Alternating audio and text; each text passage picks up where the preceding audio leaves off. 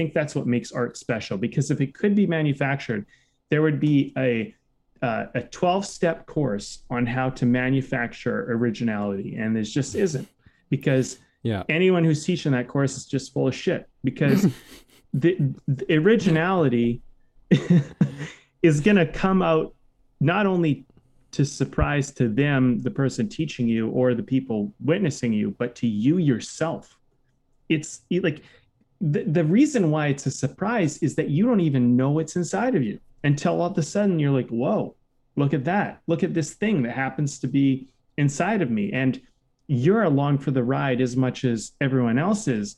And the ego, I think that part of us that self identifies wants to take credit for that and I don't think there's any shame in acknowledging that, hey, I did something special and people noticed that. I don't think there's a problem with that. But the need to be special, to be noticed, like all of that stuff, that's all a confusion. This is Way of the Artist with Brandon Colby Cook and Evan Schulte. Identifying your blocks and demystifying your struggles so that you can claim your own path and make your life a work of art.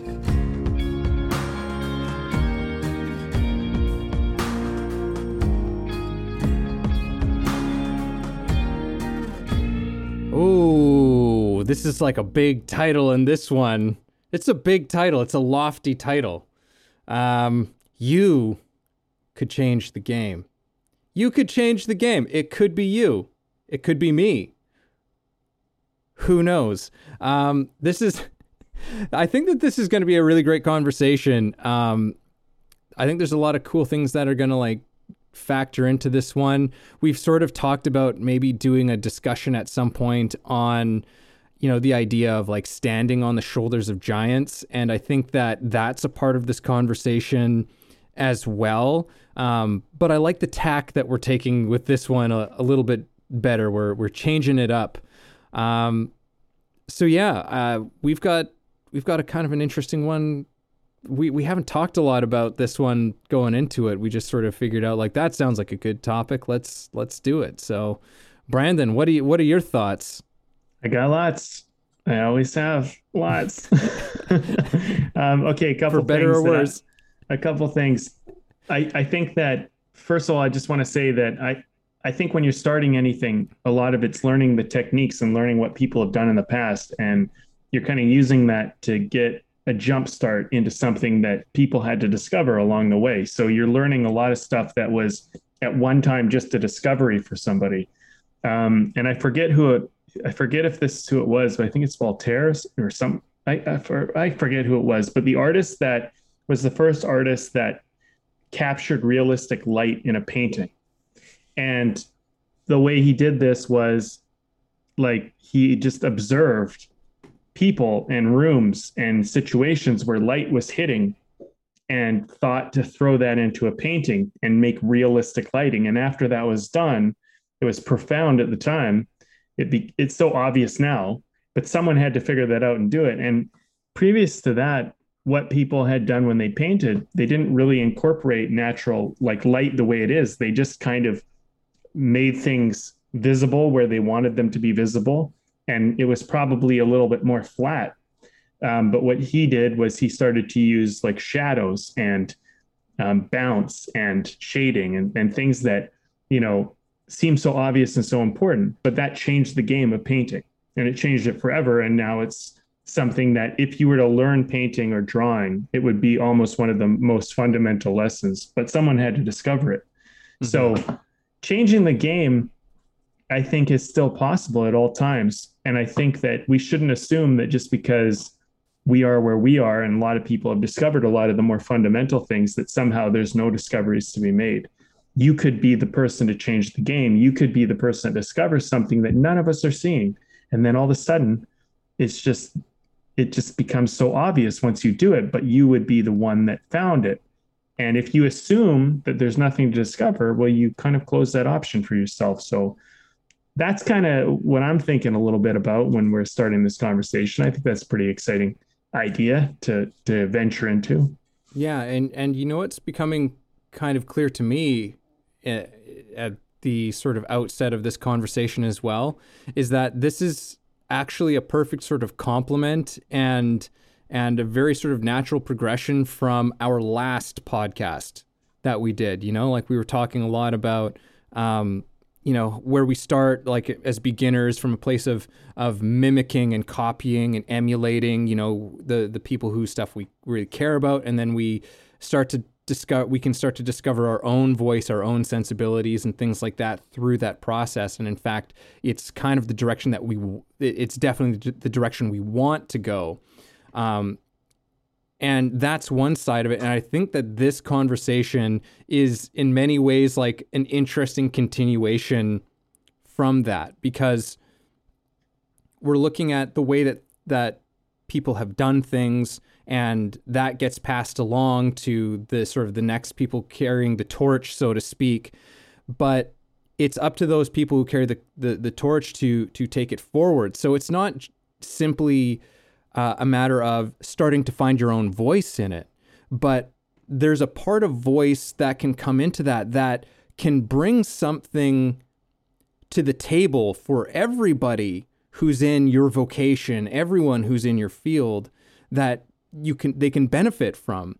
Uh, and I think that you know it starts from it starts from our own experience. You know, because we don't. I think that a lot of people who change the game don't necessarily set out to change the game. You know what I mean? Like, I think that people who have done that, who you could sort of classify as having done that, and whatever their their who branch, changed the game or set out who have changed the game. So Okay. the people who have changed the game didn't necessarily set out to do it, but what they saw was a problem. You hmm. know, like they went down the road of what they were doing, probably copying, probably emulating and and doing what the sort of the people who came before them did. And then somewhere along the line they went and just like, wait, hang on a second. The way that we're doing this seems something it seems like we could do this better. It's there's got to be a better way to do this right? And and then they set about trying to figure that that whole thing out as in the case of you know Voltaire if that is who who it is, yeah, right? I you know forget now. i I'm- think I'm- that was it, but yeah and you know guaranteed like they learned from from the people that came before them they learned these techniques and they said well this doesn't really look like real life. You know this doesn't really why is that? Why does it not why does this look like a caricature of life you know as opposed to what i'm seeing with my eyes right? And then setting out to to figure out a new way to to capture whatever it is that you're looking at in a way that was more realistic in a way that that brought something to the surface that had never been done before right? It wasn't necessarily that they they started out like i'm changing painting forever right? It was the recognition of something something could evolve here and then figuring out how you could do that. And i'm going to hand it over to you but like i know that in my own experience this is something um, this is something that i've been taking more interest in uh, as far as as my own life. Um, and I think a big part of that is that like I- think a lot of us probably uh, underestimate the our ability and that we could possibly do something like that. We could possibly be a person who who kind of carries the torch forward. Yeah, I, I want to second the thought that I don't think people who change the game set out to change the game. I think they stumble upon it. I think it's something that happens, and it happens through probably things like being obsessive and um, passionate and just hyper focused on something and just really trying to get under something, trying to dig into it and figure it out. And I imagine, um, I, don't want, I hope I'm not saying the wrong name, but the artist that came up with this lighting in painting, right? I think it's Voltaire. Anyway, uh, it's the last time I'm going to say because I really don't know. But um, I imagine, and I obviously don't know, but from from what I've read and what I've heard, um, it happened by him staring and just observing obsessively like what he was tr- trying to capture. And i don't even know if he was trying to capture it at the time. I think he was just drawn into trying to understand something. And the the concept of drawing light into your picture had never really dawned on anybody up to that point. And it it's it's hard for us i think to comprehend that because you know we just it's so normal. It's such a part of everything. I mean we have films now right? So mm-hmm. um, lighting is everything. But i imagine that that discovery came from just really observing this and then going well look at that. Isn't that cool? Isn't that beautiful? Isn't that neat? And and and maybe it was even something mundane but he saw beauty in this mundane thing with lighting m- made something mundane extremely captivating and interesting. And i think that's another point is that that was probably a discovery. And the other part of it was that it's i think sometimes a discovery in in things that are somewhat seeming benign and mundane it's not always this discovery and things that are hyper dramatic and hyper um, incredible. I think, although that can probably happen, I think a lot of our profound game changing type of discoveries come in things that would often be overlooked, things that people wouldn't mm. put a lot of attention to, things that just seem so almost like boring. And and I think an artist can look at something and hear something or however whatever sense they're using with their art and they can take something that seems so mundane and so benign and so nothing and they can see something in it. And then they can bring that to light. They can bring that to the surface for us and we go wow look at that. I never saw it that way. I never heard it that way. And for them it's just because they they took that extra time to listen that extra attention to look you know or or that extra angst to question and challenge because I think that can be a part of it too. Sometimes just I don't like the way this is done. Maybe it can be done differently. And then they try it and all of a sudden it's like, hey, there's something here. Yeah.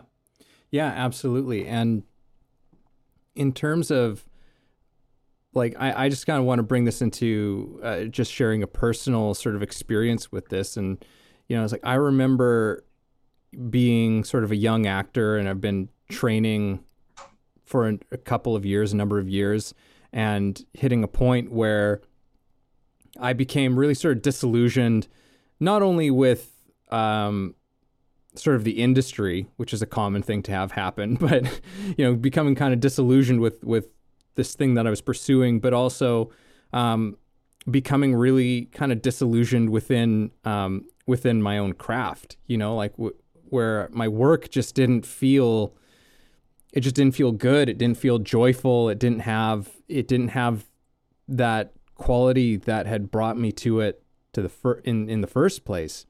And it led to taking, you know, a prolonged break from from classrooms. Uh, and from all the books that I had been told to read and study and you know that had been treated as as sort of you know bibles you know so to speak of of the acting world at least at that time. And and I remember at one point I went and got like a, I bought like a little journal, and this journal was exclusively just for me to hash out my thoughts on on acting and the craft of of acting, the art and craft of acting, and I still have that book to this day, and I and I still make you know inclusions to it at at certain points in time. But uh, it's interesting to look back on it because you know you see sort of like a place that that you were in uh, you know because there was like little sort of personal journals and stuff that were kind of coincided with with some of these things. But you know it was it was really it was it was a manifestation of all of these problems that I was having. All of these things that I was seeing, not only in myself, but I was seeing in other actors, and trying to figure out, well, what has gone wrong here? Like, why is this happening? How come, despite all of this knowledge and wisdom and technique and stuff that has been, you know, been developed and has been trained in prestigious you know, institutions for, you know, years and decades, you know, how come how come it still seems like I'm stuck and so many other people are stuck? Like what's happened here? Like where's like what what's going on? And it was sort of this place where I began, you know, exercising sort of what those thoughts were. And it was maybe the first time that I had done that. You know, because I had just been, you know, looking up at, you know, this is part part of the problem with authority you know we've had conversations about authority and and sometimes people set themselves up as authorities but very often you you put people into a position of of authority you know um, krishnamurti would say that authority actually only exists because you are in disorder mm. who you are is in disorder and and as such you create an authority that you have to look up to right um, that's a whole rabbit hole Yeah. But, you know, like these people, a lot of these people hadn't necessarily, you know, intentionally set out like the teachers that I'd had didn't necessarily set themselves up to look like authorities in in you know my eyes but I'd put them there and you end up sort of taking everything they say as you know just like the the greatest thing the best thing you know, that has ever been done or said or, you know, could ever possibly be taught to, you know, for me, a young actor at that time. And never really questioning it, you know, trying on different stuff. But as I started becoming, you know, more and more frustrated and just disappointed within myself and my own work, um, it it became a, a situation of like, oh well, like I'm just not doing these techniques right. You know, like I'm not doing. There's something I'm missing in how I'm doing these techniques because I'm not getting to this place anymore. Um, as opposed to you know finally coming to a place where it's like I'm just gonna write what I think about this. What do I think? And I encourage that as a terrific activity for anybody to do, especially if you're a creative or you're an artist getting in contact with your own point of view is is a really incredible thing to do. Like take on big topics, you know, like take on big themes and topics of life and just, you know, write that word at the top like death. What do you think about death? What do you feel about death? Just write. Write, see what comes out of you, you know? Like what about you know family? What about the role of of mother or father? Write about that. What do you think and feel about all that stuff? And and if you're a person who's in a in an art put that thing up there on the chopping block as well you know to be like what do i think and feel about this thing that i've given my life to because i think that sometimes sometimes we can we can lose that you know what i mean like we can get so consumed in the um the mechanics i guess of of what we've gotten ourselves involved with uh, especially in that training stage, that we can we start to lose ourselves you know, and not in the good way. Mm-hmm. there's a good way to lose yourself, but there's there can be a really bad way in which you lose yourself, in which you you've stopped thinking for yourself, you've stopped questioning for yourself. I agree.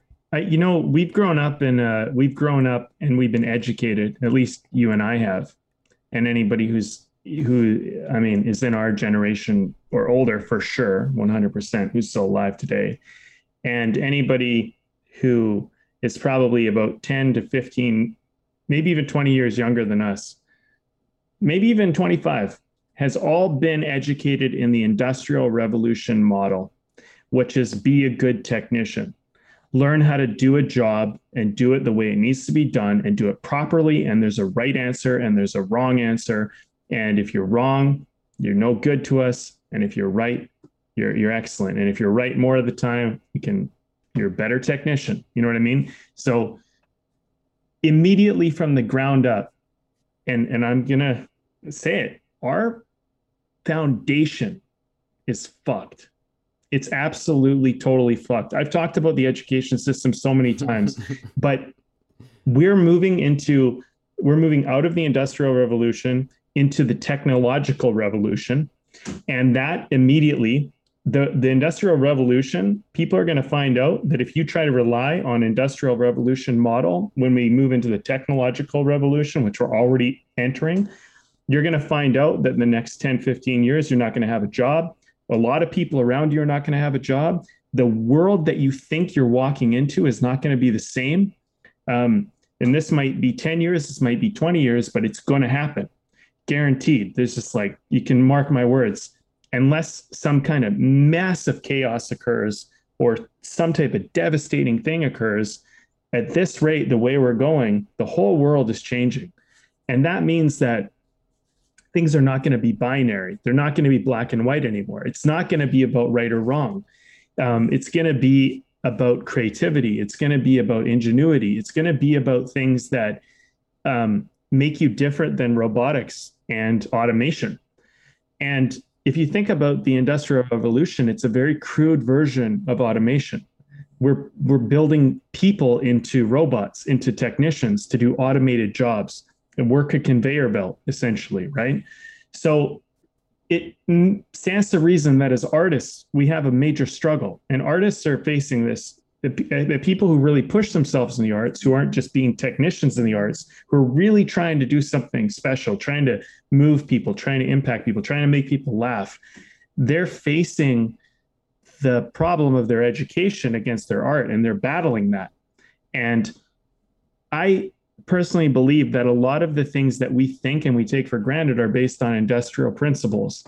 Um, and it's a it's it was a great revolution. It did a wonderful thing for society. It got us here, but we're we're through it now. And so, you know, we need to question a lot of our we need to question a lot of stuff. And um, you know, just for example, just to throw it in there and why the education system is fucked. And you know, people who are aware know this.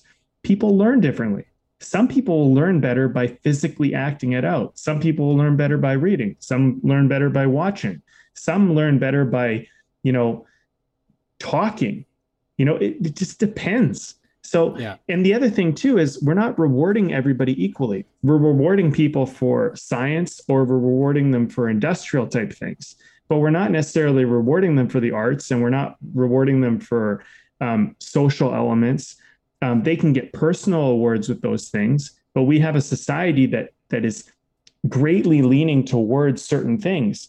And so people get caught into the current of that and then they they get in it and they don't want to be in it and they want out and they're working some job that they hate and maybe their life is not panning out the way they hoped and all of a sudden you know they're listening to this podcast and they're going this guy says it's fucked maybe it is fucked yeah. and it's time it's time to go what if you actually ask that question maybe it's fucked maybe the way i think is fucked up maybe i need to totally like reevaluate the way I think this all works. And that's yeah. a good place to start. Change the yeah. game, right? Yeah. Yeah. And and it doesn't mean, you know, necessarily that everything goes out the window like you sort of said no. at, at the beginning it's like we're standing on the shoulders of giants, you know, like the only reason why anyone is able to critique and, you know, tear anything down is because it was there in the first place. You know, yes. it, it, it gives us a new, it, it gives us a new, even if you have to completely rip the whole thing down, it was still, in a way, it still gave a perspective. It was still useful in helping you see where you're going. And I want to just kind of uh, chime in on on something that you said because you know, yes, there was this in the industrial model of education was useful. You know, yeah. it was useful for a certain period of time, especially like when, you know, early sciences were really like exploding and and you know, early technologies and and you know, there there was something really um, practical and functional about having these mechanics. But I think that in many ways, and this is just my own sort of speculation on this, but I feel like we've hit a point where now that's sort of overstepped. You know, it's it's um especially when it comes to the arts, because you can see in the arts where, um, and I've definitely seen this within you know the acting world where it's it, acting is taught as a set of mechanics. You know, oh, it's just this. You know, it's just it's just these things you learn. You do this and you do this and you do this and you do this and you're acting. And again, from personal experience, that's that's absolutely not it's absolutely not the case. Not that there aren't certain mechanics that you can observe in acting. Like it's it's one of those weird things where it's just like, yes, there are a certain kind of mechanics that do start to emerge that that you can sort of look at and you can analyze and and find ways to incorporate. But that's not the thing. You know, like I think that's part of where the the the problem emerges. But when you have this sort of industrial model of thinking, you think it's like, well, it's just this thing. And I also want to say that because I've read some some really thoughtful arguments on this, but that had a place as well. You know, because at one point to get into acting was something that was considered and some people still consider it, but at one point it really was the domain for the genius. Mm. Right? Like you only you you only did that if you were a genius, if you had some natural born inclination, talent to do it was the only way that you sort of were looked at as having a hope of doing it. And uh, when people could sort of come along and say, "Oh, hang on a second, like there's a way that we can um, begin to to study human behavior and apply those understandings to to um, the craft of acting that can really it, it, you can you can learn how to do this. You know it's not just something that you're you either have it or you don't. There's a there's a there actually is a way that you might be able to learn this thing but again i think it's one of those things that it can overstep its bounds right? Where it's just like, this is the answer. And it's just like, mm, it's maybe part of an answer, but it might also be n- not an answer whatsoever. Mm. You know what I mean? Like, like I know that for myself and for a lot of artists out there who go through, you know, training, especially if there's they get into some sort of classical training or conservatory training, you know, there's a lot that you can get out of it, but there's a lot that you can lose out of it too. You know, it's it's because what you do becomes just that set of mechanics, and that doesn't make you an artist. That doesn't that doesn't push you into you know um, changing a possibility of changing the game because you're just you're just playing the game as it's known at that moment, right? Um, and the only way that that was sort of known was because there were people who changed it. Like yeah. again, like we're talking about this whole thing of evolution, like that whole industrial model of education, that was an evolution. You know, like when when education used to be a thing again that was for only the privileged. You know what I mean? I, you can still argue that to certain to a certain extent, but I mean, there's been in in the Western world, particularly and expanding, there's an importance of education, right? And this sort of industrial model created the possibility for people to get an education. So there was there was something really wonderful about it, right? But yeah, you get stuck. We can get stuck, well, and that's the problem. All right. So here's the first thing I have to say. Then yeah, kick me kick me off my soapbox, Brandon. No, but you said so many great things, and I have 17 avenues I want to go down. But let me start with this one because the education thing is important to me. Um, one is that most people don't even understand where education came from. You had to train people to work in factories. That's why education exists. It's not for your benefit. It's so you can work in factories. It's so you can work for people who need you to work for them. And it was a way to mass train society to be able to work for businesses. The kids of business owners do not go to public school for a reason. They go to private school, and private school is not the same as public school private school you learn how to run businesses. You learn how to do stocks. You learn economy. You learn all sorts of shit that you do not learn in basic education. So um, you know we can say oh that's unfair. They're lucky. I'm not you know whatever. Get over it. You know what? You got to look at it and go you might not even have an education because because wealthy people needed you and had a use for you they gave you an education. Because if you wanted to learn to write and read and do math and do sciences and do things like this, if you wanted to learn how to do that, you would have had to have done it on your own. And you would have had to have a mentor. You would have had to have access, connections. You would have had to figure that out on your own. And quite frankly, most people would not. So, um, nor would they even have the wherewithal or the basic understanding of how to do it. So, the education system, as much as I harp on it, is awesome because it's the first step But if we treat it like the last step, or even a step that is down the line, we're so confused. So I, I want to say a couple things, and I just want to make my point really clear in case anybody like starts to get upset. The industrial revolution is awesome. It's a it's a good thing. You know, it's a good thing because we needed that to get to this.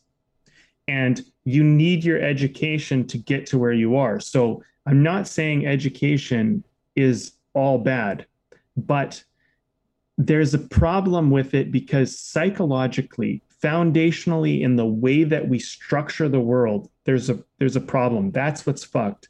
And we need at a certain point to be able to get away from that. It used to be post secondary school was a kind of a way for a private or a public school kid to go to a private school situation. And you got to do it a little later in life and it kind of balanced it a little bit. But now even post education has a problem because post education has got caught up. A lot of this post education has got caught up into um, either being trades or being sciences or being um, a social confusion because we are also going through a social revolution, which is natural. Um, I know I'm talking a lot here, but to go from the industrial revolution into the technological revolution, it, it, it stands to reason that we would go through a social revolution because we're not the same people and we're trying to figure out how to deal with things like Facebook and Twitter and Instagram and these things that are giving us way more information that we never had before. So that's creating all sorts of things like people are seeing cops shoot people, they're seeing racism like they never saw before, they're seeing terrorism like they never saw before. And people didn't see that before. And so this is bringing to the front, we're seeing corruption like we never saw before. But because we're seeing it for the first time, a lot of us think, oh, the world's going to shit now, but it's not. It's just that we're seeing it and we don't know how to deal with it. And then post secondary education is trying to combat this, trying to deal with it. And um, also, by the way, and another good thing about young people is young people are like, this system's fucked and they're starting to stand up and actually say i don't like this and i want this. And those authority figures don't have authority like they used to in the industrial revolution which is a good thing but also problematic because now you have young people who are unguided uh, without wisdom making decisions that their elders need to be making but their elders are so fucking far behind the times they can't make it. You see the problem? Yeah. it's it's we're in a mix right now and the artist needs to needs to needs to go okay i'm in the mix um, some of this works, some of this doesn't. I need to kind of start to figure out what works and what doesn't, and not just get swayed by the crowd or swayed by um, what the what the system is telling me. You know, so I mean that's kind of. I, I think this all kind of comes back to the artist. I think the artist is the authentic voice in this mix, and we look. Um, whereas we might have looked to business owners or politicians before, we look more to artists now. And and we know that's true because we listen to music and we watch movies like there are gods today. And there's a reason why we look to artists you know for answers for guidance. I, I think celebrity is misguided don't get me wrong but artistry like those people who come out and and and really show us something new there is something in that. They're kind of like philosophers of today. Um, but celebrity is is a problem it's confusing. So we get caught up in that, right? So it's like, yeah. don't throw the baby out with the bathwater, but also don't take it all. Don't take it all like as though it's everything. Like you have to kind of pick and choose what works and what doesn't and question that. Yeah. Yeah. You just, I, I don't, I don't know. Like you just, you just gave me sort of like a, a piece of insight. Maybe it's insight, but we'll see.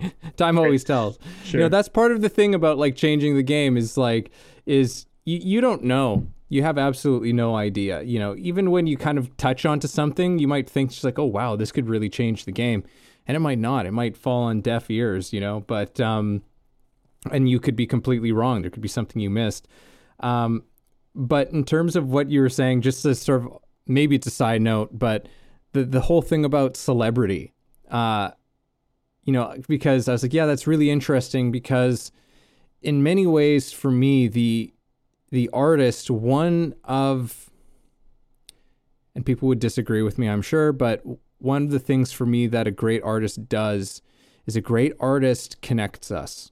Mhm. A great artist connects us as human beings on that level. You know, like like it it can it can slice through all of the you know ideologies and and our beliefs and you know our sides and you know it can it's it blows it it it serves the function of tearing down barriers you know um and connecting us uh, as human beings and i think one of the just in terms of celebrity what's interesting about that is that like the thing with celebrity is that celebrity is cut off Mm. You know what I mean? Like it's like celebrity is we have put these people over here. Right? It's like there's the rest of us and then there's these people who occupy this realm that, you know, and so we we we lose that human connection to mm-hmm. them, which is maybe why people love seeing celebrities, you know, make mistakes and screw up and all that kind of shit. They're like, "Oh well, they're just like us." You know, that Yeah. that old that old nugget. Yeah, I don't know. I, I had I just what you were saying kind of brought that to my attention. I, I created kind of a connection of there of like, oh yeah, like that's the problem. You have artists who become celebrities and then they become kind of they kind of become kind of distant and cut off and and Yeah. that's uh for, that, that's for, a for most people i mean i mean you can say the music industry and the film industry are probably the two biggest artistic industries right now in this time um, you know they are kind of the philosophers of today. They are this the celebrities the people that we look most to. Um, they'll probably end up on most of the magazines and whatnot. But yeah celebrity celebrity has a bunch of problems because yeah like the the people who aren't in the arts they or even people who are new to the arts there is a certain kind of like looking at a celebrity with this kind of awe like a god you know like this this immaculate being that's just so profound. You're like i can't believe they're real. I can't believe i'm seeing them you know live you know? Um you get starstruck you know? It's like well what is that? It's this kind of it's kind of a confusion. Like when you've been in the industry for a little while like and you've interacted with people you start to realize oh these are just people. These are not Mhm. like this is not um, you know you get people with egos don't get me wrong like for Yeah. example i remember i met some musician i still don't know his name but uh because i because after i talked to him i was like fuck him. But basically i went to i went to i guess his show. He was playing he was doing a favor playing some back show some some smaller show. And my friends knew him and they introduced me to him. I didn't know who he was but um, when they're like, "Oh, you know, this is Brandon," and you know, I'm not a celebrity, but he was, and they're like, and, and then I'm like, "Oh, what's your name?" And he's like, "People don't usually ask me what my name is." It's like, okay, I don't know who you are. like, What do, what do you want like, me to say? What do you want me to say? Like, I'm, like I'm trying to get to know you. You know what I mean? But that's like total ego, right? Like that's that to me was such a bizarre and weird thing. That was someone who was extremely insecure, in my opinion, because I, I've met much bigger stars, and they're generally almost like if you don't know who they are or you don't really know them that well, like they're almost delighted that you're talking to them like a normal human being and not being a weirdo. You know what I Yeah. mean? Like, um, but um, I think for a person who just watches movies, you watch Netflix, you see these people up there, or maybe you go to the, you know, the silver screen or whatever. It's like, um, these people seem so distant because they're they're like giant on the screen. You know, they're like these gods, and a lot of these people who are doing profound things with art or anything they might have done something really well. They might have an incredible skill at that thing, but, and they might get rewarded highly for it. But when you get back down to the base roots of that person, they're still just a human being. They're still just a flawed person. And, and sometimes more flawed than you, more flawed than you'd even imagine. But I think what's so incredible about successful artists is that in spite of their flaws which are sometimes incredible and you would never want to have to deal with on your on they somehow transcended that and figure out a way to take their passion or their interest and make something out of it. And you know and then there's those people who just kind of lived a charmed life you know there's there's those people too. They do exist in the realm but um, there's a lot of people more than you'd imagine who are just just like you or even have more challenges than you. And and the difference is they didn't let those challenges or those things define them. They decided to like put it into their art and put it into their passion and you know and um, they figured it they figured out how to you know how to do something with it. And it might not be as obvious as you think. Like it might have been like I, I think of someone i know i'm talking a lot again but james dean for example was like that guy did not have an easy life. But people everyone knows james dean. They know of james dean right? It's like with him i think it was kind of like i got nothing to lose. So i might as well give my all to this thing. You know what i mean? And I, he was kind of like that with music too. He was kind of like just give his all. You know what and not joaquin phoenix but river phoenix was a little bit like that. Different but a little bit like that too. Um, you know there's these people who sometimes they succeed because they feel they have nothing other than their passion. And so it kind of becomes their heartbeat. And we look at them like, oh, they're so amazing because they succeeded with it. But you don't realize that that was like the only little bit of light they had in their life. And so they put everything into it. And, and there's a, there's just as many people who put everything into that light and didn't make something of themselves. So we only notice the ones who did. But um, I don't know where I'm going. I'm just saying that like we're yeah. not as far away from this as we think we are. You know? Yeah. That's my and, point. And this is an interesting. I, I want to kind of continue exploring this because like there, this is an interesting thing that's sort of emerged in this conversation that seemed somewhat unrelated, but I think it's it's definitely tied in here. Of you know, because changing the game, you know, and how many people who have become celebrities are people who are game changers. Um, that's not to say that every single celebrity is a game changer. Don't yeah, no. don't get me wrong. Like my wife and I recently watched a a movie with with uh with an actor in it who we both like. Like we like them as people, but we were just like, "Holy shit, you are you're not great in this movie. Like you are not good at all and you're the lead in this movie." And it was like we were looking at all the supporting cast around them being like any one of these people would have made a better lead. You know and it's one of those things where it's like celebrity is not always an indication of somebody who's who's really bringing something you know remarkable to the table. You know like it's celebrity can also just you know sometimes we just like people.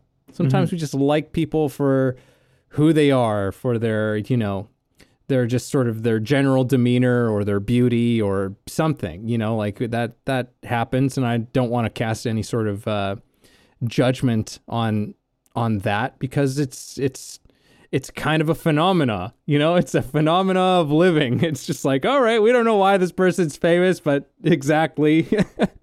but there they are. And yeah. uh and uh, you make of it what you will. But uh, in terms of you know, people who changed who changed the game. You know, you mentioned a few of them there. Like, you know, James Dean was a person who changed the game in the acting world. You know, I know like Brando was like the, you know, maybe like, I think he's probably credited more than any other actor in the 20th century for how like he changed film acting. Yeah for sure. Maybe it was beyond that. Maybe it was just acting in general, but I know definitely for film acting, it was like he was a he was a game changer. And you might watch him today and and kind of go like, I don't see the big deal. Although I don't know that watch be hard Streetcar to... Named Desire. Watch a Streetcar Named Desire, and you will understand why he was so profoundly ahead of his time. Because you'll see all the other actors around him, and you'll see he stands out, and you can kind of see like like you can see him. He's the only actor that seems like he's capable of acting in today's world, whereas everyone else yeah. was very like they, they it was stylized and you know it was yeah. technical, right? Whereas he came in, it was this raw thing, and everyone's like, "Whoa, what is that?" Right? Yeah. Um, and by the way, I just have to say, if you think he just did that in that film, you're kidding yourself. He had 200 performances on stage of a streetcar named Desire, and and and the people I've heard review who reviewed that said that every single time it was different. He never put out the same performance ever once. Every single time he, he did a streetcar. So they saw him do it 200 different times on stage, and then he did it the way he did it in the movie, which gets captured once. And it just so happens that that was the way he did it when they recorded it on film. Yeah. Yeah. I also think of him in um, Julius Caesar Hmm. as well. That like that changed Shakespeare for me. Hmm. Like seeing it because I'd always seen Shakespeare as again like this very technical like posturing and and all of this stuff and then like you watch him cuz uh like there's tremendous classically trained actors. I think Laurence Olivier is in that production, but you see Brando playing um uh oh what's his name Brutus? Not no not um No, Mark no. Anthony Mark Anthony. That's he right. plays Mark Anthony and he gives that famous speech at the end of it and you and I and it was just like holy shit I didn't know that Shakespeare could be done like that like it was so raw and it wasn't perfect like he, he was stammering words out at like a certain point and it was just like you could do that in Shakespeare it's not like da da da da da da da da da da da da da da da da da you know it was just like it was real and it was human and it was like it was from his guts. And I was just like holy shit I did like so that was like a that was a moment where he was a game changer for me. Um but what you were saying also made me think of like our old teacher um Ted Whittall because he's a guy who I've I've you know stayed in contact with, and in many ways he's a person who has quite directly encouraged you know me to be a person like he's like he's like see what you can do in this craft like in terms of like because as, as a teacher now it's like where can you he's like where can you push it like mm-hmm. can you can you can you carry it further than the people who who came before you you know and that was something i was like whoa like i can I never thought of myself as as being someone who's in that position. You know what I mean? As someone who could possibly do that, you know, and it's like you know, it was one of those things where where I asked myself, where do I begin with that?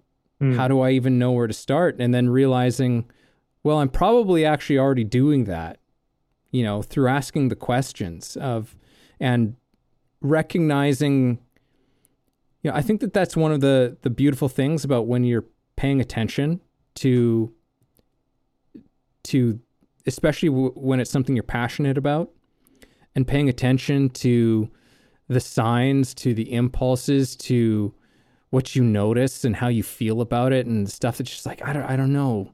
There's just something that's not there's something that's not working here. There's something that's not right.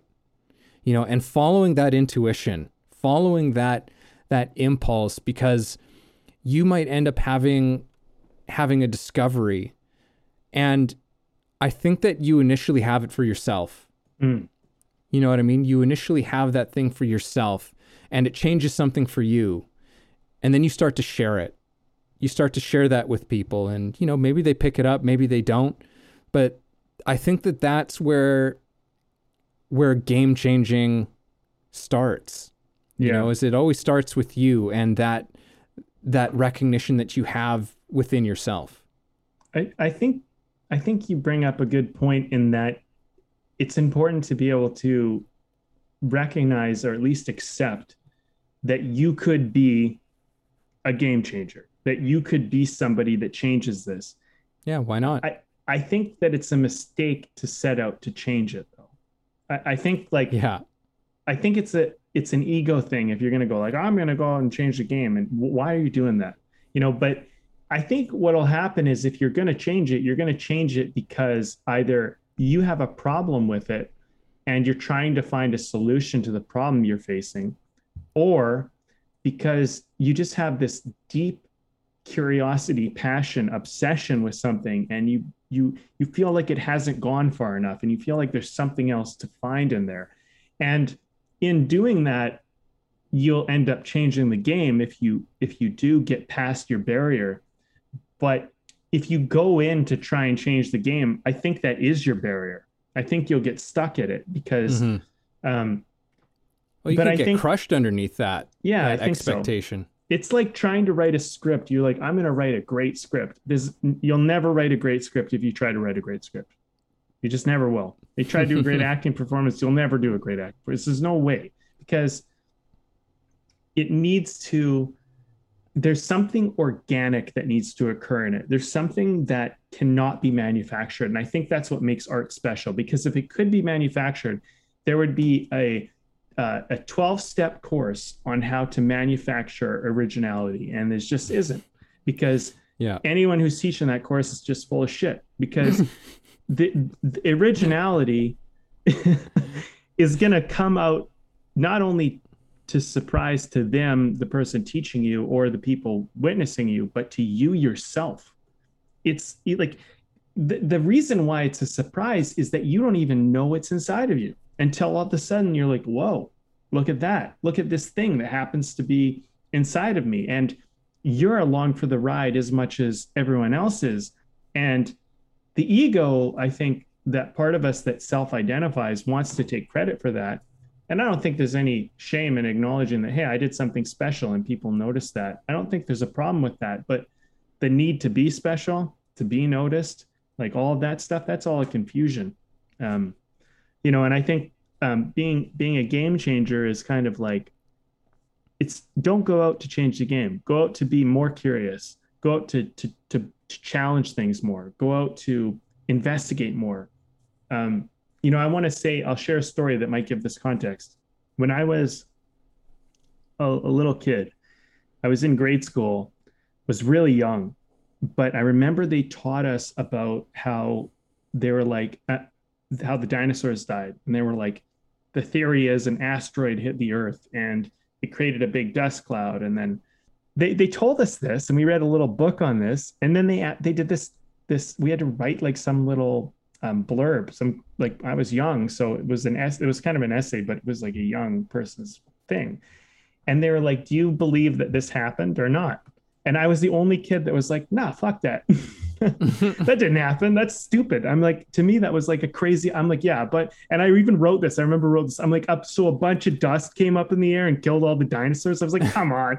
And like, my teacher was like, um, my teacher told me that, and it was like, here's the thing it's not that i don't agree with that but at the time i didn't have enough information to believe it i was like no nah, yeah. i don't buy this shit like this sounds silly to me but i had the wherewithal to not just listen to what i was told and to be like no i i, I don't believe it like you're gonna have to give me more i'm gonna have to know more about this before i'm gonna believe that and you know what um i'm not saying that i was right in doubting it but the instinct to not believe it just because everyone else was just because i was told that was what happened was a good instinct. And mm-hmm. I'm I'm saying that I think that instinct we need to nurture. It might not always lead us to finding truth. It might actually get us away from the truth. But sometimes you have to get away from the truth to find the truth. Sometimes you have yeah. to you have to be willing to challenge, you know? Yeah, we need uh, we definitely, you know, we need those those dissenting voices, you know, like they're an important part of the um the ecology of our society. I think that that's like a big it's it's funny because and I mean we're definitely looking at scenarios like that today oh, yeah, in our in our world sure. where dissenting voices are being um, you know really villainized you know I'll to put it mildly um, you know and and we'll see how a lot of this stuff plays out over the next little while but it's just like you know people treat those voices like why can't they just you know think and believe the same way that that the rest of us do you know and everything would be great. And it's just like no it wouldn't. Like the those those voices are so important to the ecology of our society. They play an important role and they're not always right but you know they keep us on our toes. They keep us um they keep us questioning. They keep us going like well maybe maybe. yeah. maybe they're right about something, you know, maybe maybe we should take another look at this thing that we're doing and how we're doing it and how we're going about it and and maybe there's there's something to be to be discovered here, you know, how and that's never a bad thing. Well, it's never a bad thing. You know, I mean like people love love to talk about this and throw it in like especially today to like shut somebody up. But like how do you think Nazis were created? They were created because people wouldn't question, they wouldn't challenge things. They were too scared to challenge things. And the crowd can be powerful, and the crowd and the movement and the momentum of the movement can be seemingly good because you have to remember that Nazis didn't start out evil. They started out as young kids and people who believed in, um, you know, believed in pride and believed in building their country and believed in building nationalism. And it went really, really bad, you know. And then now Germany, in Germany, um, you you learn about Hitler as a part of your very early education, so that never happens again. But the whole idea is that sometimes we can think we're right, and it can be seemingly good, and and you know, you need to sometimes go like, if you're having that feeling inside of you and going like something seems wrong here, I don't know if this is good. Finding the strength to not just go with the crowd, to not just agree, to not just be a part of it is important. And I think like right now we're in a time where people people have their guard up. They're like, we do not want to repeat what the Nazis did in any form. You know, we don't want to do it in any form, in any way. And there's many different ways in which we know, we all know we could go down a bad path. And sometimes you might think you're right. And and this is this is a really scary thing to for for a person to admit but you might need to look at yourself and go okay well everyone agrees with this and i agree with everybody but is everybody are we all on the good side of history or are we on the bad side of history and if you can have that thought if you can be willing to entertain that you could wake yourself up from a bad thing that you're a part of but you have to be willing to like to to challenge sometimes what you think is status quo, what you think is normal. Um, you know, and and it's like I talked about with the with the school system. A lot of it is good, but yeah. you need to sometimes identify well what part of it might not be good. If you take it all as though it's like it's all good, you know, and and really with anything, if you if you assume that there are no flaws in all your beliefs, you're really fucked up. I'm sorry to break that yeah. to you because there's some flaws in your thinking, guaranteed. There's some errors, there's some misconceptions, some biases you've taken on, some some some thinking that's been passed along to you. And if you don't critically think about this, if you aren't willing to challenge it, if you aren't willing to look deeper, if you aren't willing to find your own way, you're going to get caught in a stream that is going to make you a part of the group and you're going to lose your identity and your art and everything to that unflawed perfection that you that you sometimes might think you're living in, right? Mm-hmm. Yeah. And you know, particularly for those sort of dissenting uh, voices that are that are out there, I think that like always to be like s- something to be kind of, uh, I guess, a value. I suppose value is not quite the right word, but we'll use it for the for the time being as a placeholder. Um, but you need a if you're one of those voices, you need to have you need to be a person who's also not just willing, but eager to admit when they're wrong. Yeah. You know, I think that that's like a good thing for for anybody, but it's especially when you're one of those people who's kind of like you know, serving that function of like ruffling the feathers and challenging things. It's just like be willing to say when you're wrong. You yeah. know, it's like it's like okay, yeah, no, you know what? I saw something. I thought I saw something. I was mistaken. Proceed. You know, yeah. but it's like it's it's good that we have those little, you know, those little checks, right? Well, totally. And I mean, there, you know, one day there might be a person who, I don't know, they're like, you know, I used to believe the world was flat. yeah. Or whatever. You know what I mean? Like, it's like, uh, you know, I probably pissed a bunch of people off, but the world is flat. You know, there's those people out there. It's like, okay, you know what? Like, I see, there's something I admire about that whole argument because what I love about it, I'll tell you what I love about it because it's crazy. It's crazy talk. But in my opinion, look, it's crazy talk in my opinion. And and, and now people are like, he's a shell for the whole thing. I know. Yeah. like it's just it's it's kind of crazy talk to me. But what I love about it is the fact that you're willing to to look at things and go, maybe it is flat. And and I I will say that you know what? I went, okay. I assume it's round I, I, I, I and I'm, I'm not going to get into a flat earth thing, but mhm. there's, there's a lot of reasons why I assume that we live on a globe. and we live in in space and we are a rock floating in space that that there's not some deep state like aliens like and we're on this flat earth and they got a bubble over us and all that shit like there's there's a lot of reasons why i believe that but entertaining the thought that we might be that might be happening is a worthwhile thing to at least entertain in your mind because it breaks what you assume is obvious. You know, I've thought about Mhm. this further and I go, well, you know what? I learned how to develop video games. And when you develop video games, you actually create a world on a flat surface. And, um, you know, you can do some interesting things with that. But a lot of the time, what you're doing is creating a world on a flat surface. So if we're in a virtual reality, I mean, maybe the world is flat and we don't know that. And we're actually caught in this whole matrix of it, right? And maybe I'm just sitting in a room talking to myself right now and I don't know that. I mean, any of these things are possible, but entertaining those thoughts is not only kind of fun and interesting, it helps break your mind of what you think the context of the world works under hmm but I think you got to be careful about being like, no, this is the truth. I know this is the truth. I think you kind of need to, like, with everything, keep one foot out, keep one foot out, going like, you know what, this is the best I got. you know, Yeah. this is kind of what I think how it works. I don't know for sure, but I think it's how it works. And if someone said I'm a flat earther, I don't know for sure if it's flat, but it makes more sense to me that it's flat than it does round. I could respect that. You know, it, I think it's a little bit wild compared to my view of the world. But if you could at least say like, I'm I'm mostly there, but I'm not. It's not the truth, and I'm not going to make you like have to know that that's the truth.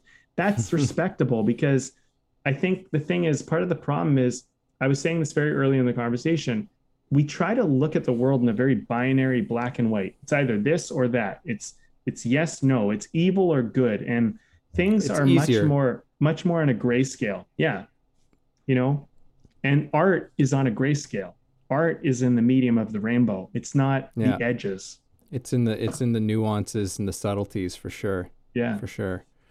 Um, Wow. man, I'm melting. Like, I am- know. I We're in am a heat wave. Melting. Okay, beer, Oh and my then we'll wrap this baby up. Yeah, let's do it. Let's do it. All right. Well, I'll go first. Um, I'm drinking like, you know, sometimes you get a beer just because the name is so good. And this is from uh, Squamish uh, Backcountry Brewing. I guess yeah, it's just sorry, it's it's just Backcountry Brewing in Squamish, BC. And they have like this whole series of beers that like they've taken like like little sort of references to movies to name all of their different beers. So this one is called Are You Too Good for Your Home? Pale Ale. I love how you said it. and uh, it's good. nice. It's good. Novelty aside with the with the title, it's it's good. You know, it's um it's been really tasty and uh, juicy. A nice juicy pale ale. You know, I I- don't know know another way to describe it, but it's juicy. Mm. You know, lots of lots of you know, lots of stuff happening in the mouth with this one. You're like, "Ooh, yeah, that's juicy." That's and I, I Nice. I don't have any other words, so I'm just going to stop. So go ahead, Yeah. Brandon. We'll go with it. All right. So I'm having, I don't think I've ever had these guys before, but this is Trail Beer Refinery, established in 2016. So they're pretty new. Um, they're pretty new uh, brewery. Um, they're in Bay Avenue Trail. I don't even know where this is. Oh, Oh. Trail. Trail, that's in, like in the interior. Yeah, That's Trail. uh, like, okay, that's there we way go. interior. So it's in That's- BC. Yeah. Yeah, Trail BC. There we go. Trail beer. Makes sense. beautiful. It's out there in the obvious. Kootenays. It's called Happy Hour. uh, it's a lager, uh, cool five percent alcohol, um, and it's a good lager. You know what the thing is?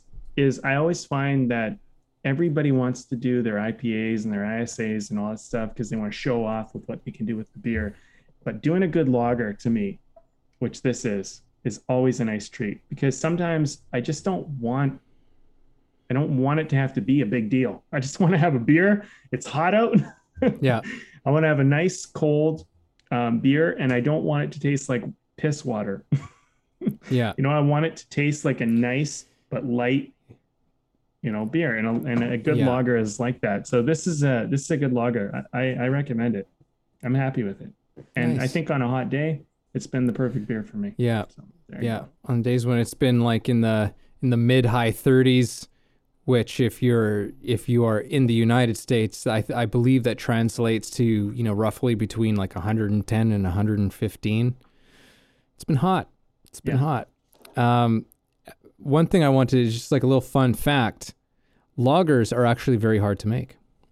You know, Oh. like yeah, because uh, or they're they have a certain challenge because you have to keep them cold as you're making them Oh, from what I understand. So it's like that's that's why a lot of small breweries don't do lagers is because the cost of of keeping it cold at in in the process of making it or something like that. There there's some refrigeration element to how you make make these things that that you know which kind of um, deters a lot of brewers from from from doing it. So you learn something new every day. Every day, Maybe every on this podcast. if you're if you're looking, if you're, looking, yeah. um, well, this has been a cool conversation, dude. Um, I uh, I don't I don't know if I have anything off the top of my head to close this off with. Well, Unless if if you okay, do, I'll, I'll start then. Maybe you'll spur in a thought after I talk. Uh, what? Okay, so maybe you can. Maybe you could change the game. You know, I think the thing is, is that you got to understand that we're already playing a game. We're already playing a game, and there's already kind of a a set of rules and guidelines and things that are kind of going on, and we're all kind of abiding by those, and we're working with them. And I think there's something really admirable about getting good at the game that you're playing, you know? But sometimes you kind of, I think when you get good at the game, you start to actually look at it and you go, okay, well, maybe there's more to this game. Maybe this game could be better. Maybe there's something. And that's where, um, by asking that kind of question, by looking into it, by solving a problem or satisfying a curiosity, I think that's where you can become kind of a game changer. And I think it's really important. I don't think you should do it out, out of ego to try and be like special, but I think you should do it because it'll make your world a better place and it'll make it better for everyone else by your input. So um, I think that I, I think that aspiring to push the norm, you know, and challenge the norm and dig into the beyond what's normal, I think are all really cool things to do and to and to they're worthwhile. Whether you end up changing the game or not, I think it's worthwhile to to push on the boundaries of it, you know. And even if you hit a dead end and you realize, no, this is about as good as it gets over here, at least as far as I could find, that's fine. And then, you know, work with that. At least you know. Now you know the edge, and then you can kind of go on to the next thing. And I think if you keep going at it, whatever you're passionate about, especially if you get obsessed with what you're passionate about, you will eventually probably find something that can be improved upon, that could be altered, that could be changed. And you know, and I think that if you find an avenue that needs attention, your attention, I think you should give your attention to it. fantastic. Thank you for buying me some time as well, Brandon. You're welcome, You sir. said some great things there. You've given me some time to collect myself. Um, you know what? I and I think that I'm just gonna my closing remarks are just some good reminders. I think um, that we've gone through in this one, which is I think first and foremost is like, why not you? Why couldn't you be a person who who changes the game? You have, you know, especially when you are in like deeply involved in whatever it is that you're involved in as an artist, as a creative, as a business person, wh- wherever whatever realm you find yourself in, you're going to learn some stuff. You're going to learn some stuff through not only any sort of formal education but your experience. And I think that maybe that's really that that's the big thing. It's the experience element. There's the education, but then there's the experience that you have. Hmm. It's like, well, I learned these things, but I'm also doing this, and there's there's something that's not lining up. There's something that's not quite coming together. Follow that impulse. Look into that impulse. Don't throw it away because that's that's an opportunity right there to to say it's like, you know what? I how would I do this? You know, what might be a better way to do this and and yeah, maybe saying how would I do this better is probably the the best thing to ask as opposed to a general how can can this be done better? You know, like how what where do you see yourself? You know, like how how do you find your way to make this something better? And if you if you pursue that, if you look into those those those impulses as you become aware of them as as they arise, you have every bit of as much of an opportunity and a right to change the game as anybody else.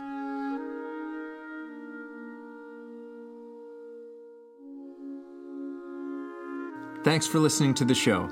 If you got something out of this, if you feel it improved your life or your journey in any way, please take a moment to subscribe, leave a review, or share the episode. You can also support us on Patreon, where we have tons of great bonuses. You are the ones that make the show possible and help us to thrive. Thank you for joining us.